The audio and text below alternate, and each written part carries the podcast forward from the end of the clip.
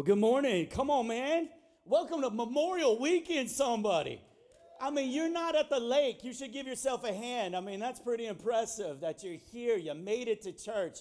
You're powering through. But, man, so grateful for, for Memorial Weekend and all that it entails, and just those who serve and just continue to just fight for our freedom, and those who have given their life for this. And um, so incredible. We live in military city, and so if you if you serve in our if you serve in the armed forces currently, would you raise your hand? We want to just give it up for you. Anybody in here? Come on, let's give it up for them. We're so grateful for you. Thank you for doing that. Thank you.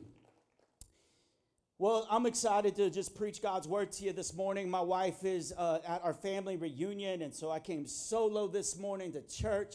And uh, but man, it's good to be in the house of God with you. And uh, we have a special guest with us this morning who doesn't want to be made known, probably, but um, somebody who's pastored me over the last five years, really given me, given me a heart for discipleship and how to disciple and what that looks like. And from Crossbridge Church, we have Pastor Kirk Freeman in the house. So can y'all give it up for Pastor Kirk?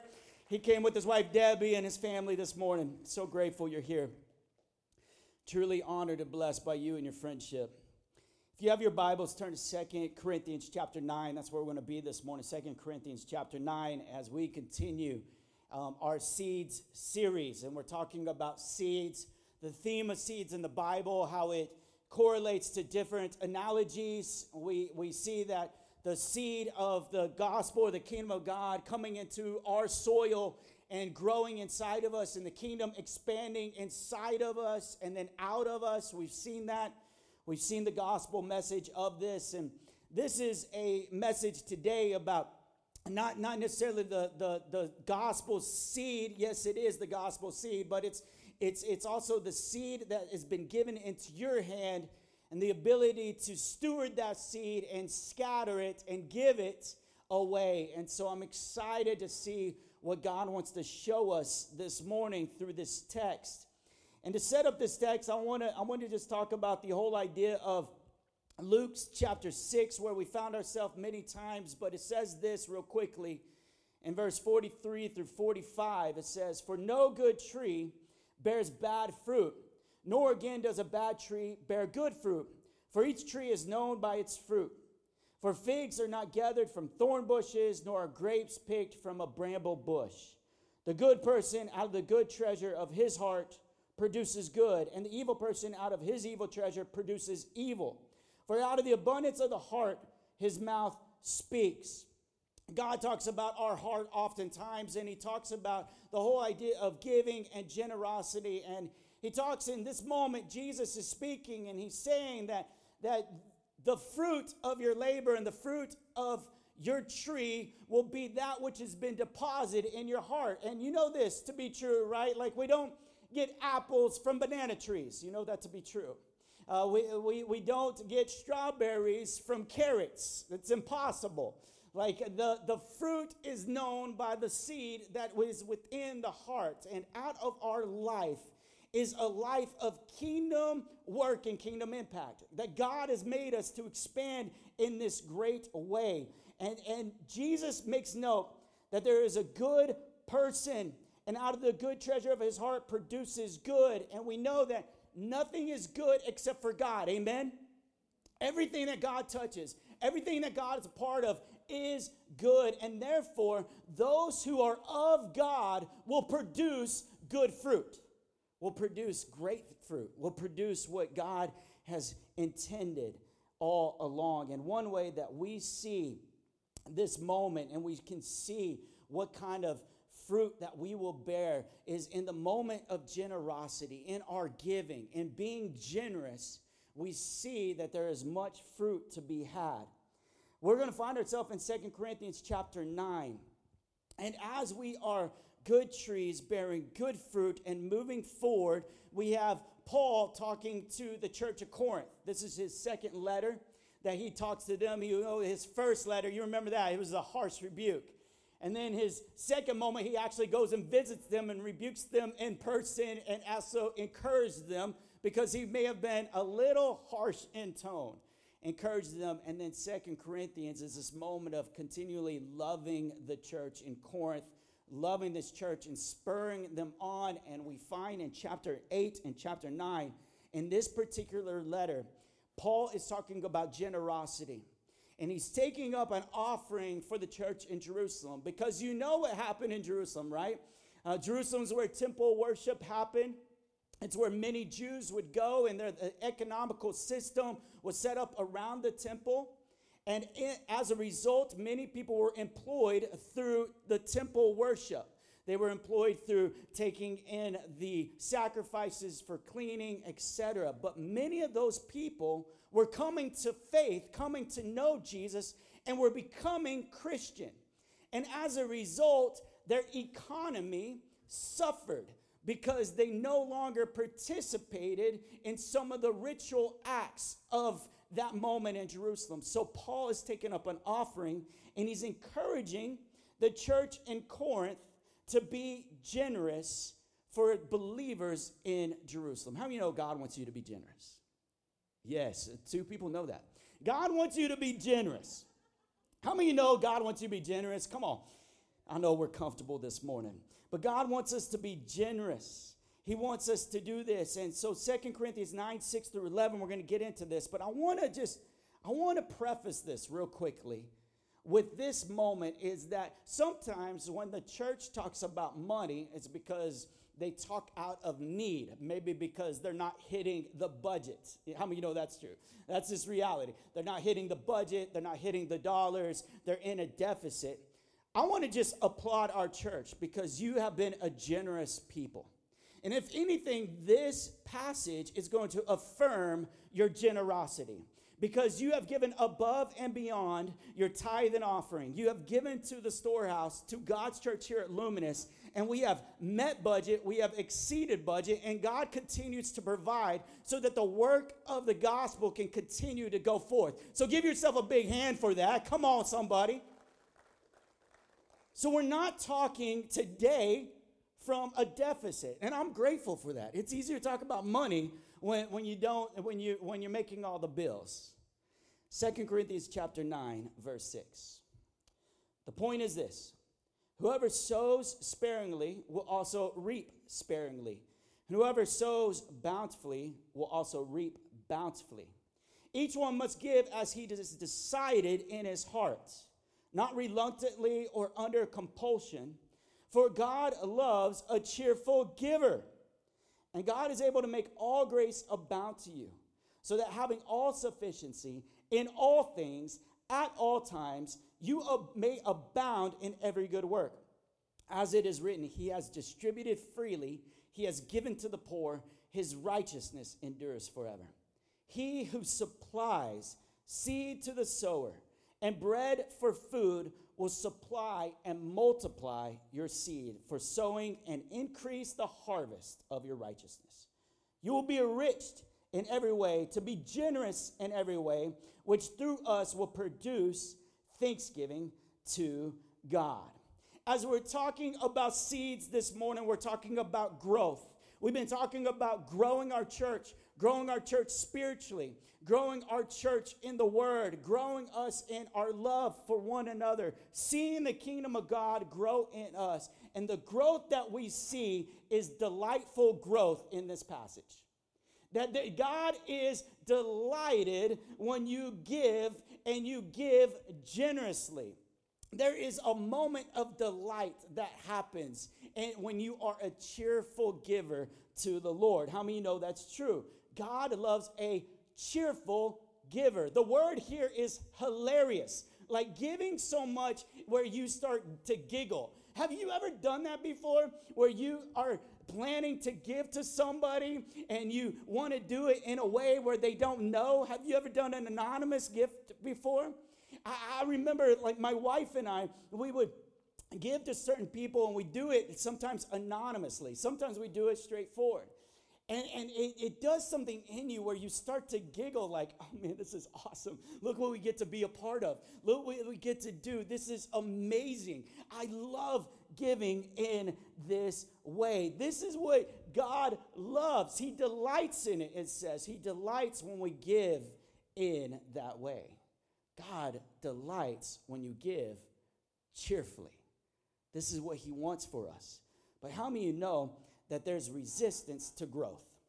As we're growing in generosity, we're growing in a spirit of giving in our church, we're growing in a spirit of giving throughout. There is resistance to growth, especially when it comes to finances. Can I get an amen? There's resistance that comes up against us. Uh, the message was to say this uh, in verse 6 a stingy planter gets a stingy crop, a lavish planter gets a lavish crop. I love that word stingy because it feels so true sometimes when it comes to generosity. That, that I feel a little stingy when it comes to giving my money away. I, I have found this to be true in my life. I see it true in other people's life. But but the writer Paul is very frank. If you're stingy, you're going to get a stingy crop. And there's this law that happens between sowing and reaping, and it's God's law. We know God's law, right? We all believe that there's laws that God set up in humanity. You know that to be true, like gravity. Gravity is a law that He has set up, right? If I think I can jump off a building and fly, I will be wrong every time. And you will be wrong also. You can't defy certain laws. He has set them up, and one of those laws is sowing and reaping. It's this principle that he set up, and we see it to be true. It's like when when you treat other people kindly, you find yourself reciprocating that, don't you?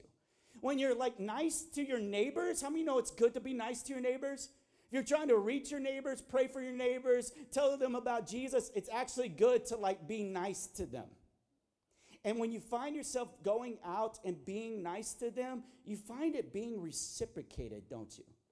Oftentimes you do. Now, there is a moment or two, you have that one neighbor, and there's just some resistance there, but they'll come around. They'll come around, trust me. You just keep telling good stuff over their life, keep, keep lavishing them with great things, and watch what God does in this work. In verse 7, it says, Each one must give as he has decided in his heart, not reluctantly or under compulsion. Now, now this is a, a resistance to giving as well. Is I used to read this verse as under manipulation, you know, where, oh man, we can't manipulate people into giving.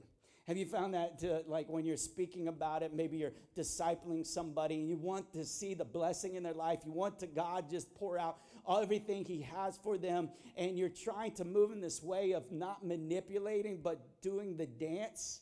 And, and I found this to be true in life, but, but actually, this word has nothing to do with manipulation.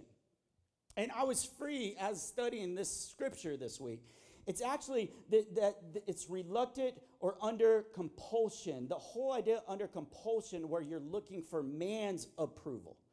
That whole idea is you're looking for other people's approval. You see, people often give because they want to be applauded for their generosity.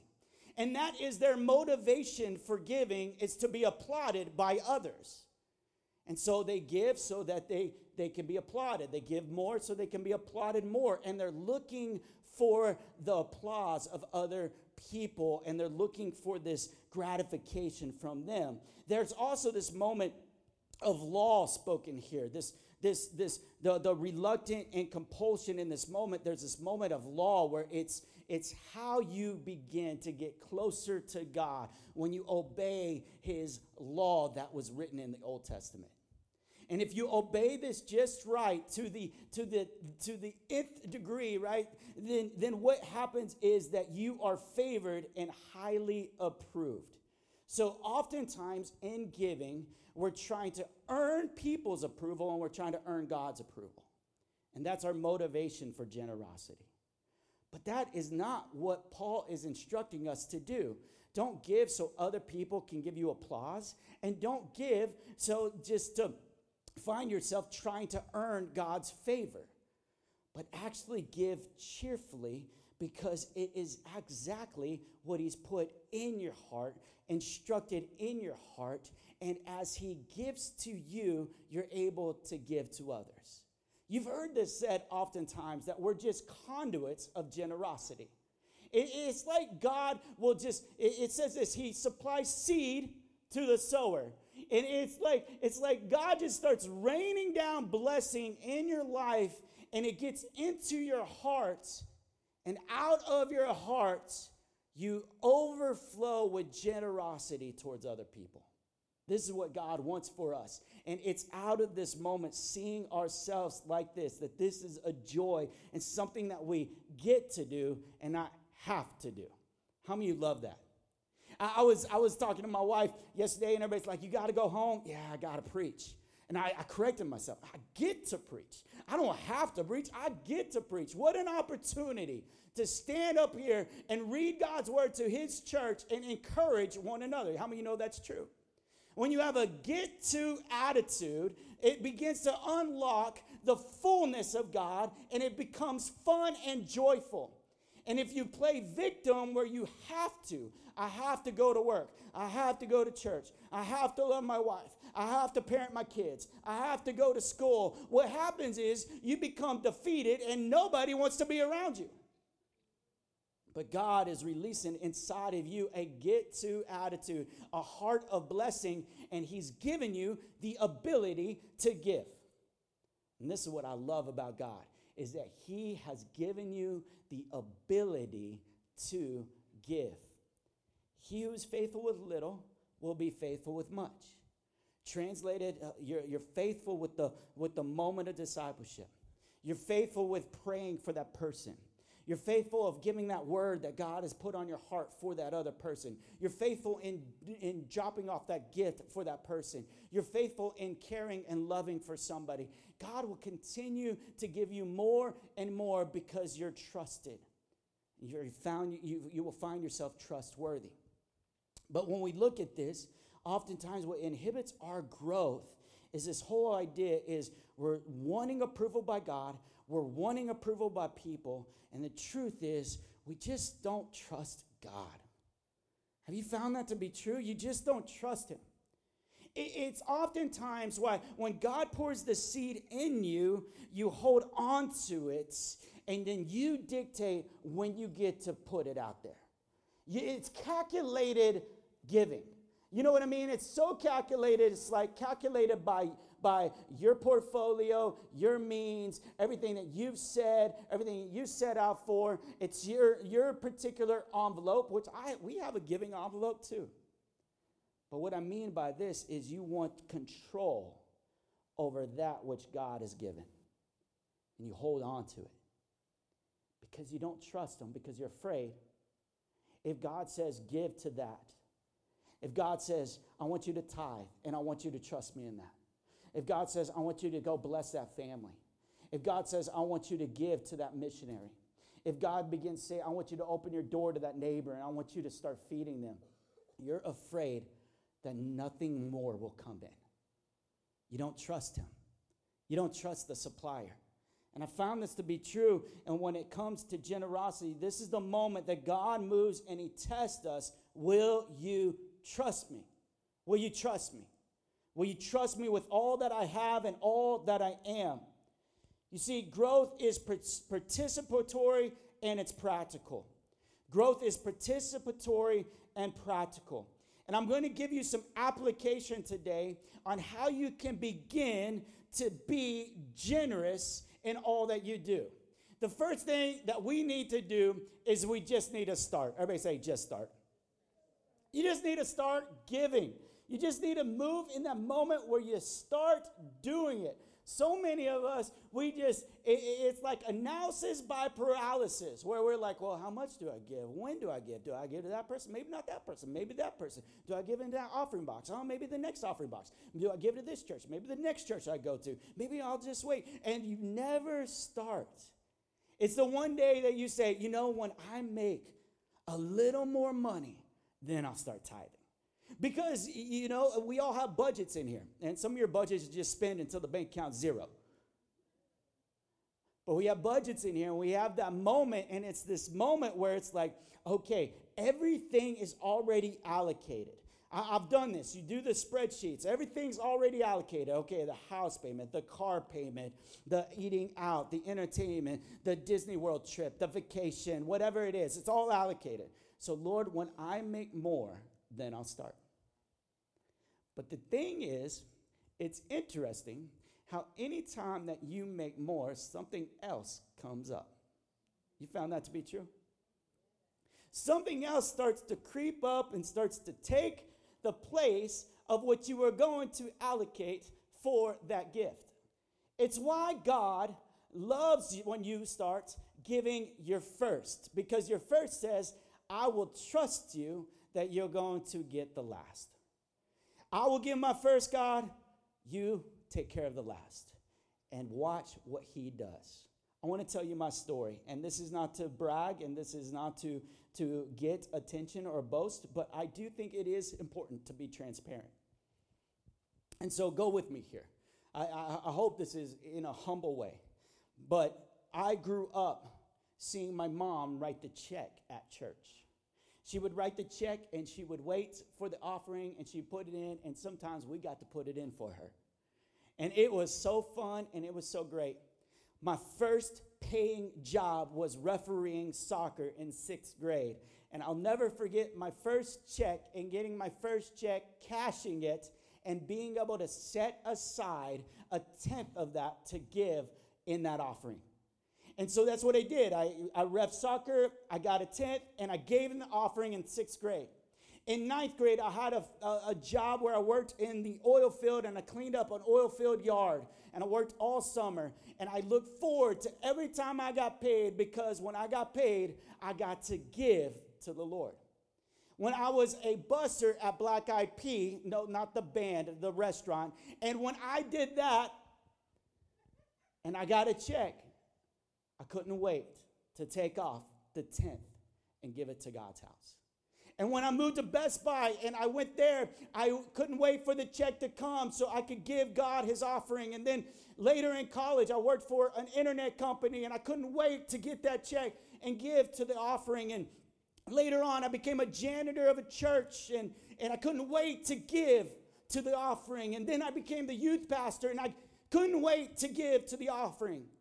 Then I was a college pastor, and, and Brandy was starting to work, and now we were both able to contribute and give, and it was such a joy, so much fun. We love to do it, and we started giving, and then we started planting the church. And, and, and I'm telling you, church planting, you don't know if anybody's going to give in that box. You don't know. But I couldn't wait to give because I was like, man, God, you've been providing when I was in sixth grade. You've been providing when I was in 10th grade. You've been providing when I was in college. You provided when I was a janitor. You provided when I was a youth pastor. You did it in college ministry. You're going to do it in this church plant. And I kept giving and giving and giving. And then, and then we flipped a couple houses and I couldn't wait to give off of that. And I want to tell you, it's a joy to give to God's house. And I've never, never regretted it. And so I want you to just start. Everybody say, just start.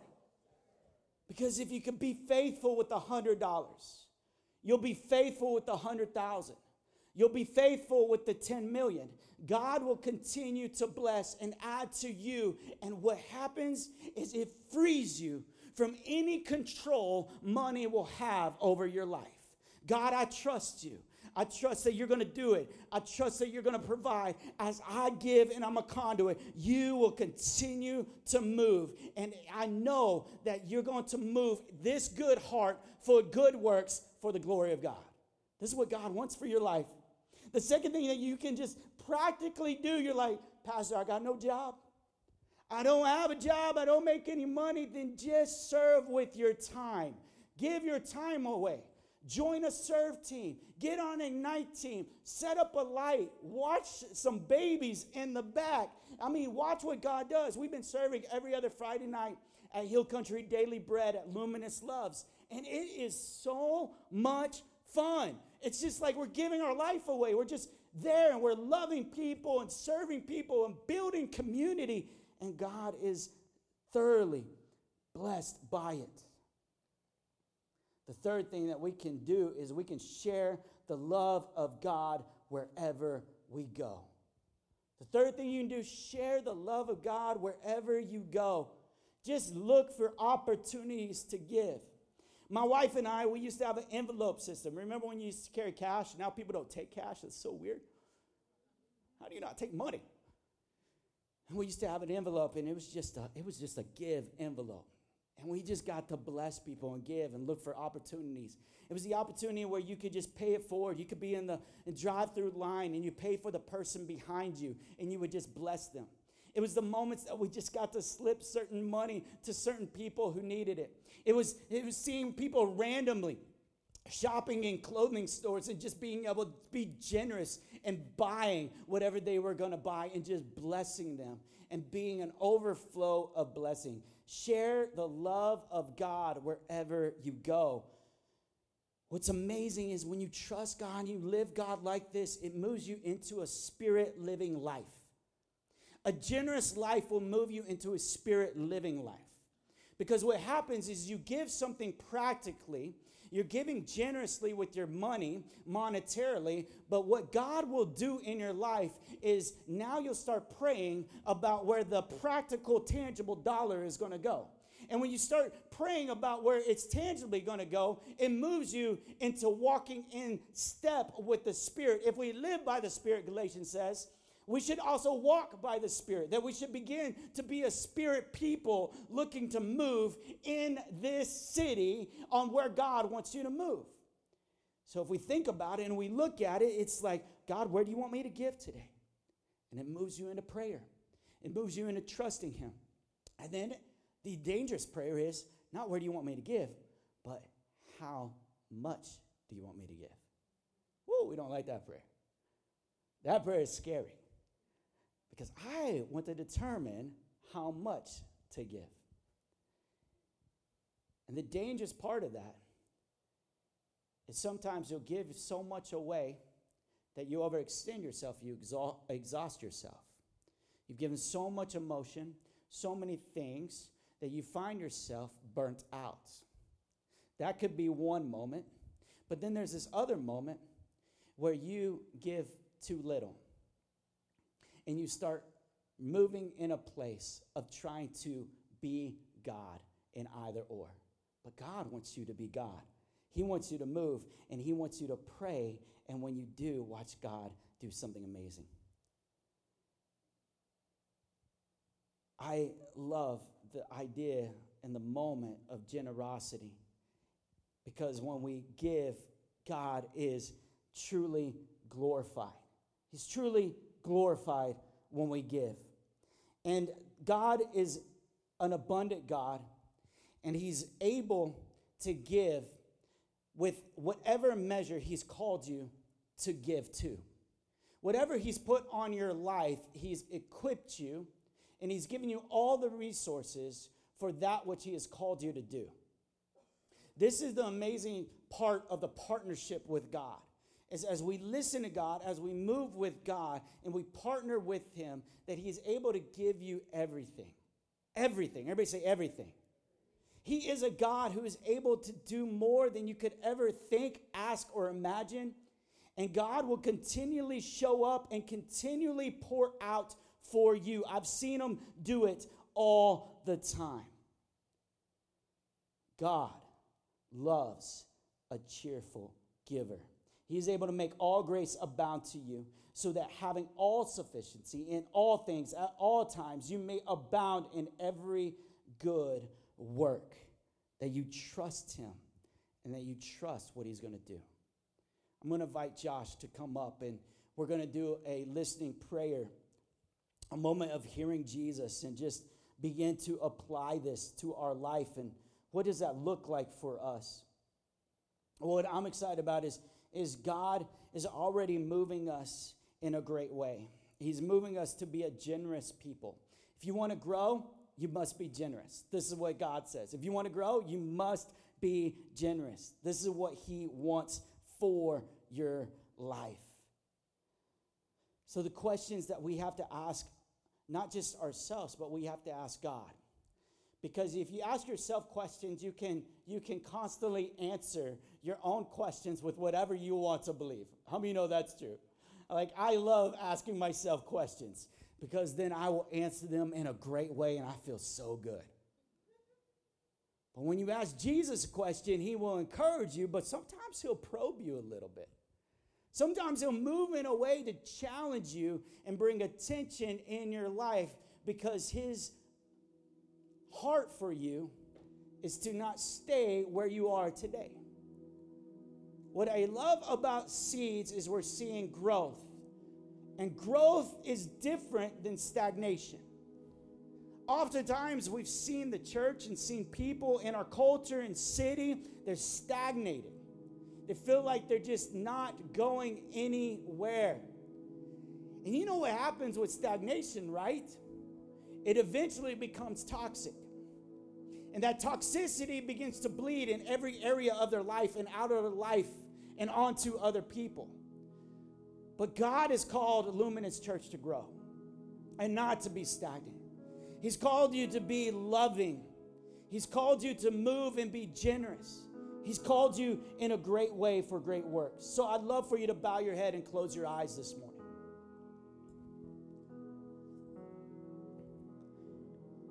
I love these environments because we can listen to Jesus wherever we are in any moment, but there's something powerful when the community comes together to listen to the heart of God. And the first question that I want you to ask to Jesus is this Jesus, have I been trusting you with my finances? Jesus, have I been trusting you with my finances?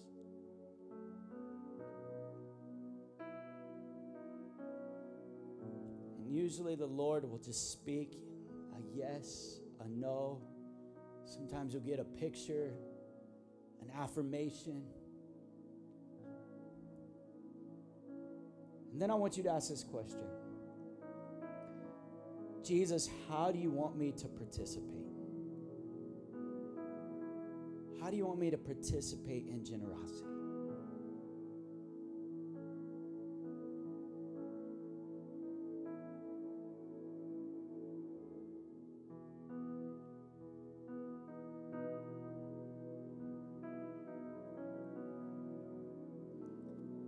Father, we thank you for speaking to us, your children.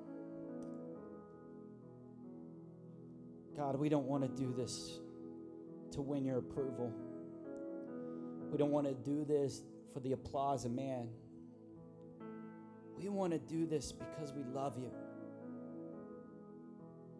because we delight in you, because we want to bring you glory. God, that you would receive glory. Direct us to be a generous people, led by the Holy Spirit. Give in a great way. We thank you for this in Jesus' name. Everybody say, Amen.